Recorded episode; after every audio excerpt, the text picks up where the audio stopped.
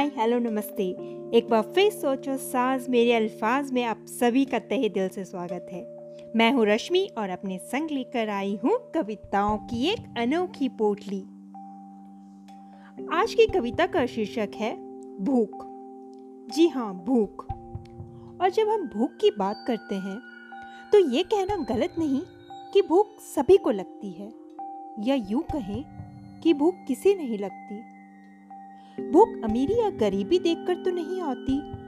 या भूख घर का पता पूछ दस्तक तो नहीं देती? भूख सभी को लगती है।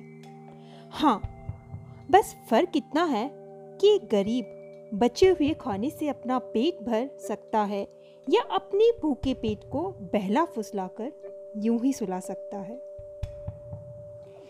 ये भूख की दास्तां भी कितनी अजीब है है ना?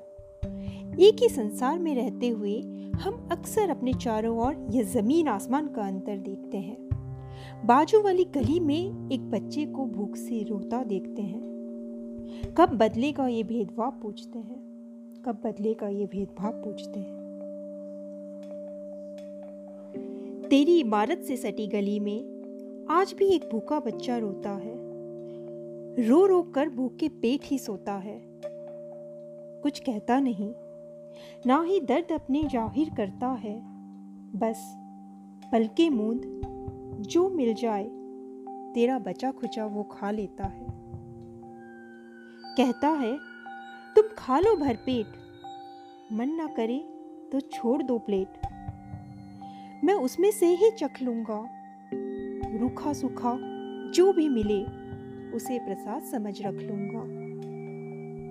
क्योंकि क्योंकि मुझे भूख नहीं है, या यूँ कहूँ, खाने की आदत ही नहीं है। आज भी तेरी इमारत से सटी गली में एक भूखा बच्चा रोता है। अजब ये संसार की रीत देखो, ऊपर वाले का रचित ये खेल देखो, एक ही दुनिया में ये कैसा भेदभाव देखो।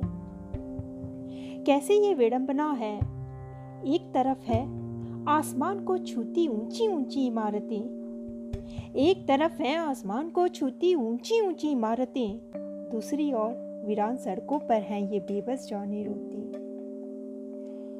एक तरफ़ कोई मजबूरन ही फल मूल खाता है, दिल ना करे तो कूड़े दान में आसानी से डाल आता है। दूसरी तरफ़ दूसरी तरफ़ रोता बिलकता एक मासूम खाने को तरसता है। मजबूरी में भूखे प्यासे ही सोता है, पर लब से कुछ ना कहता है। कंकाल सा शरीर, कंकाल सा शरीर बेजान सी नन्नी जान। आँखें करती हैं बयां इसके मन का हाल। पूछती हैं लाखों सवाल, क्यों आज भी? क्यों आज भी तेरी इमारत से सटी गली में एक भूखा बच्चा रोता है? तुझे पकवान भी है ना भाते। तुझे पकवान भी है ना भाते, वो दो वक्त की रोटी पाने को रोज रोज ही मरता है। उतनी बड़ी झोपड़ भी नहीं उसकी। उतनी बड़ी झोपड़ भी नहीं उसकी जितनी लंबी तेरी गाड़ी है।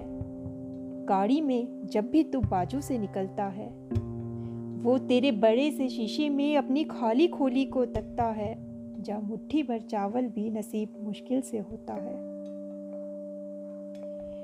कैसी ये मजबूरी है? कैसी ये मजबूरी है? क्यों ये सीना जोरी है? क्या पैसा इतना ज़रूरी है? हाँ शायद। हाँ शायद, क्योंकि आज भी तेरी इमारत से सटी गली में एक भूखा बच्चा रोता है।